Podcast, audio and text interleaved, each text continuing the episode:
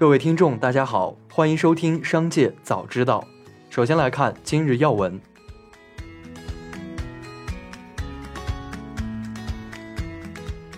二零二三年一月一日起，居民在大连市承受第三套及以上非普通住房、非住房土地权属以及单位承受房屋土地权属的契税税率，由现行的百分之四调整为百分之三。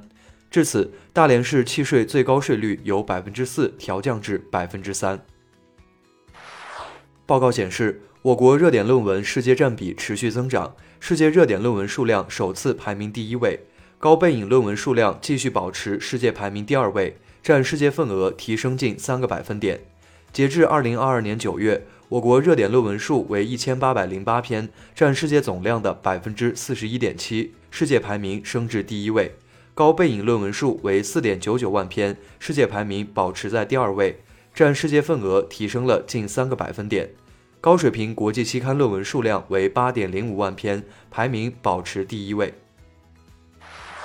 下面来关注企业动态。十二月二十九日，阿里巴巴集团董事会主席兼 CEO 张勇发出全员邮件，宣布组织变化，并将新年关键字定为“静”。张勇强调，安全是对客户最大的责任。组织变化方面，张建峰不再担任阿里云智能总裁，张勇将兼任阿里云智能总裁。张建峰继续担任达摩院院长，全力带领达摩院进行科技创新突破与前沿科技研究。张勇还同时任命了新 CPO 和新 CTO，吴泽明接替程立担任阿里巴巴 CTO。明年四月一日起，蒋方接替童文红担任阿里巴巴 CPO。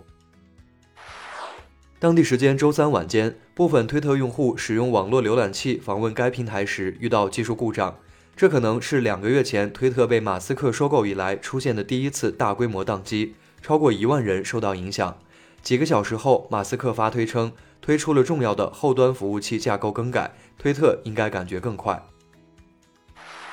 台积电十二月二十九日在台南科学园区举办三纳米量产暨扩厂典礼。董事长刘德英以及逾二百供应商与伙伴出席。据悉，台积电的南科芯片十八厂是五纳米及三纳米的生产基地，其中芯片十八厂五期至九期厂房是三纳米生产基地。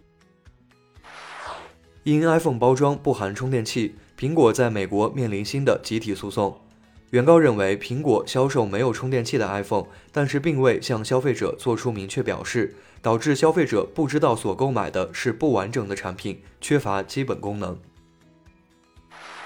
十二月二十九日，君实生物 A 股、H 股均涨超百分之十。权威期刊《新英格兰医学杂志》发文，君实生物旗下的口服核苷类抗新型冠状病毒药物 VV 幺幺六的一项三期临床研究数据，疗效不输辉瑞的新冠药。对此，记者以投资人身份联系了君实生物投资关系部门。相关人士称，目前 VV 幺幺六药品还未提交上市申请，跟药监部门保持继续沟通。目前这个三期试验结果，监管部门认为还需要更多的数据支持，所以还不支持我们用这个三期临床研究去提交上市申请。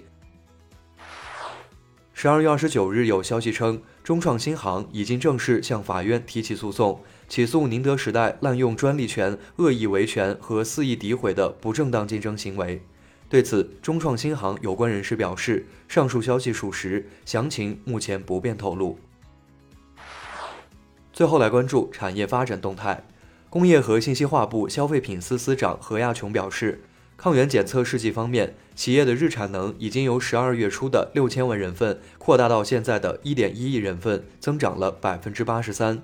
十二月一日以来，累计生产十四点九亿人份，供应市场十六点七亿人份。指压式脉搏血氧仪方面，工业和信息化部组织北京、河北、江苏、深圳等地的工信主管部门和生产企业，加大了指压式脉搏血氧仪的生产供应，日产量也从十一月初的十一点五万部提升到超过二十五万部。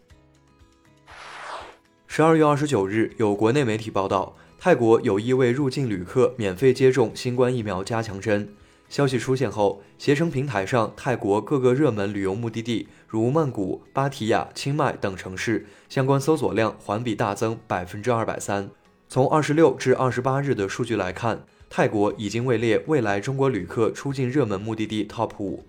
目前，国内对应的泰国领馆签证中心已完全开放，旅游、探亲、商务等各类型业务均可正常办理。以上就是本次节目的全部内容，感谢您的收听，我们明天再会。